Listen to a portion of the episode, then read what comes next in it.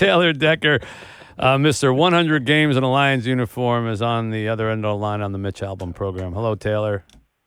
Hey, how you doing? I'm doing good. Congratulations to you. Appreciate that. I asked you um, at the press conference afterwards what you remembered of game number one, and you had a pretty funny response. You remember what you said? Yeah, that I had to pee a lot because I was playing against Robert Mathis. Yeah. And I, I asked you, remember are, are you still peeing as much? And you said, no, you don't pee as much anymore.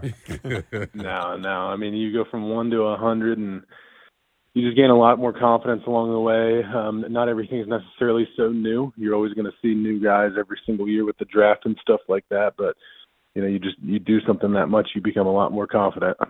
Well, you could hear in your voice when they gave you the game ball how much all of this means, but particularly the part that you are now doing it with a winning team, a team that has the second best record in all of football. And you, you spoke very eloquently, I thought, about what it was like to be here when all you could be was angry. You know, like the fans Yeah. were angry, where you were angry. Talk about that anger and what that anger does to you. Um, well, first I would like to say that like as a player, no matter what you're doing, you are what your record says you are. Um, because it's a team sport, and ultimately the wins and losses is what's going to matter. Um, so when we're losing, it just became exhausting to just feel like a loser. Um, because like I said, it doesn't matter what you do individually. That's what Right. you are because Right. it's a team sport. So, you know, I, I I found myself getting really wrapped up in that because it didn't seem like we were making any progress. It seemed like we were making uh, kind of digging ourselves into a deeper hole. And I'm like, man, I don't even know where to start. And um, I was kind of looking at the big picture and not necessarily just focusing on um, what I could do day to day. And uh, I said in the beyond piece that I'm kind of embarrassed in hindsight that I let myself get to that. But once I was able to kind of hit the reset button, it was it was kind of refreshing and revitalizing because if you can just get small victories every single day, then you start to feel like a winner, and then that kind of snowballs. Did uh, you ever have a point in 100 games where that losing and that same old Lions mantra that you would always hear around the city got to a point where you thought maybe maybe I'd be better off playing in another city? Uh, never. Um, and I think that's why it weighed so heavily on me because um, when I was drafted, Bob Quinn said to me, he said, you should be here for the next 10 to 15 years, no questions asked. Um, and I take a lot of pride in the fact that this organization, they, they picked me. Um, you know, they were like, we want to bring you in because we think that you can be an asset to, to bring positive change to this franchise. Um, and, uh, you know, I said it in that, in that beyond piece as well that even when you feel like quitting, you, you just can't. Like I just think quitting and taking the easy way out is a little too accepted these days, um, and that's just not who I am at my core. So, you know, never once was I going to quit or you know try and uh, trying to get out of here. I, I kind of took this city on, and I'm gonna I'm gonna kind of see that to the to the grave of my career. Well, just so that people understand what Taylor Decker has endured. Remember, 2016, if I remember correctly, was your yeah. was when you were drafted, right? That was your first Yep. year. So Yep. Calvin Johnson had just left the team. That's how long ago that was. he he, he retired in 2015. We still hadn't gotten to the Jim Bob Cooter era or uh, Darrell Bevell era. Uh, Matt Patricia hadn't gotten here yet. right. Uh, and uh, there were so many people who came through who were well meaning, but just not Mm-hmm. Just not successful.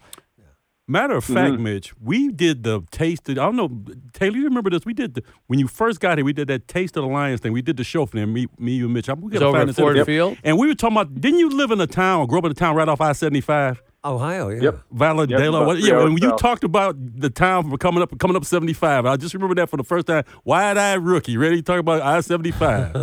That's right. That's right. About three hours south. I mean, family's close. So I mean, the, the, Detroit's some- been something that you know I've, I've watched all the games growing up. Yeah. I'd seen them play on Thanksgiving, so it uh it's it's close to home. Well, the fact that you played at Ohio State and still had enough courage to come up and play in this state just shows just shows the kind of bravery that you have. Yes.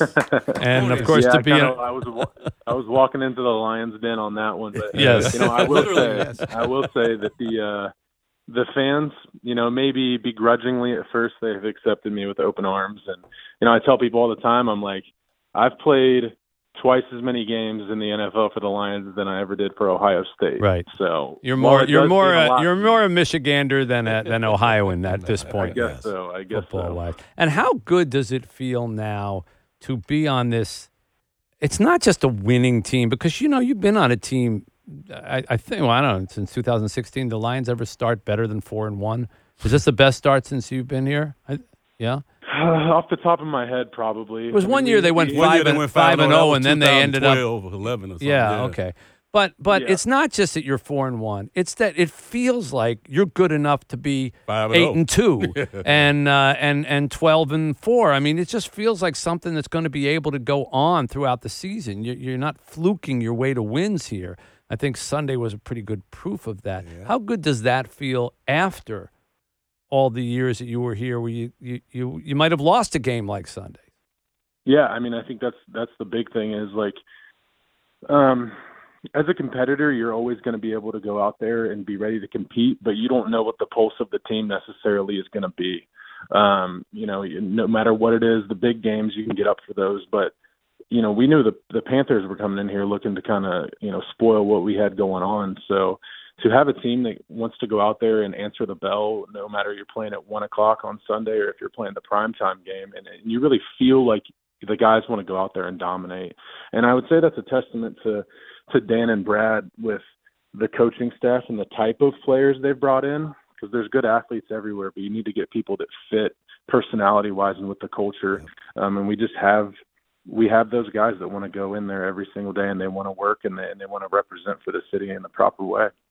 One thing you've had fair consistency on is you've been you've been blocking only for two quarterbacks uh, because Matthew. Stafford was here all those years, and now Jared Goff. What's the difference between those two? Hmm. I mean, that'd be kind of a hard question for me to answer because when I came into the league, I was kind of a young, you know, green behind the ears rookie. So having a veteran quarterback, I was able to learn a lot. Um, just seeing him as a professional and how he performs and how he, you know, uh, goes about his preparation as a quarterback. So I think just as a professional, I was able to learn a lot from him. And, um, you know, to this day, ton of respect for that guy. You know, he's I, I love him to death, and I wish him all the success in the world. Um, and then the thing about Jared that's just been kind of mind-boggling, um, impressive would be, man, everybody wanted to see him fail.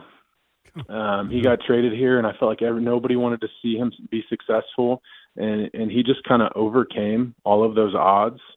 And if you were just to talk to him one on one, you would never know that that's going on. So like his demeanor and how he was able to kind of kind of carry that burden of, of people just wanting to see him fail and then succeeding in spite of them. Yeah. I mean that's that's super It's super impressive. impressive, especially at the quarterback Yeah. position. Which one's the neatest in the locker room? Which one's the what? Neatest. Oh, I, I, Jared's locker's on the opposite end of the locker room. Hey, they don't let the quarterback sit with the offensive Yeah. lineman. Are you kidding? Well, congratulations to you, Taylor. It's a, it's quite an accomplishment. We wanted to just say it on the air. Great. Uh, we hope there's another 100 to come. Yeah. I appreciate that, guys. I hope so too. Taylor Decker from the Detroit Lions, 760 WJR.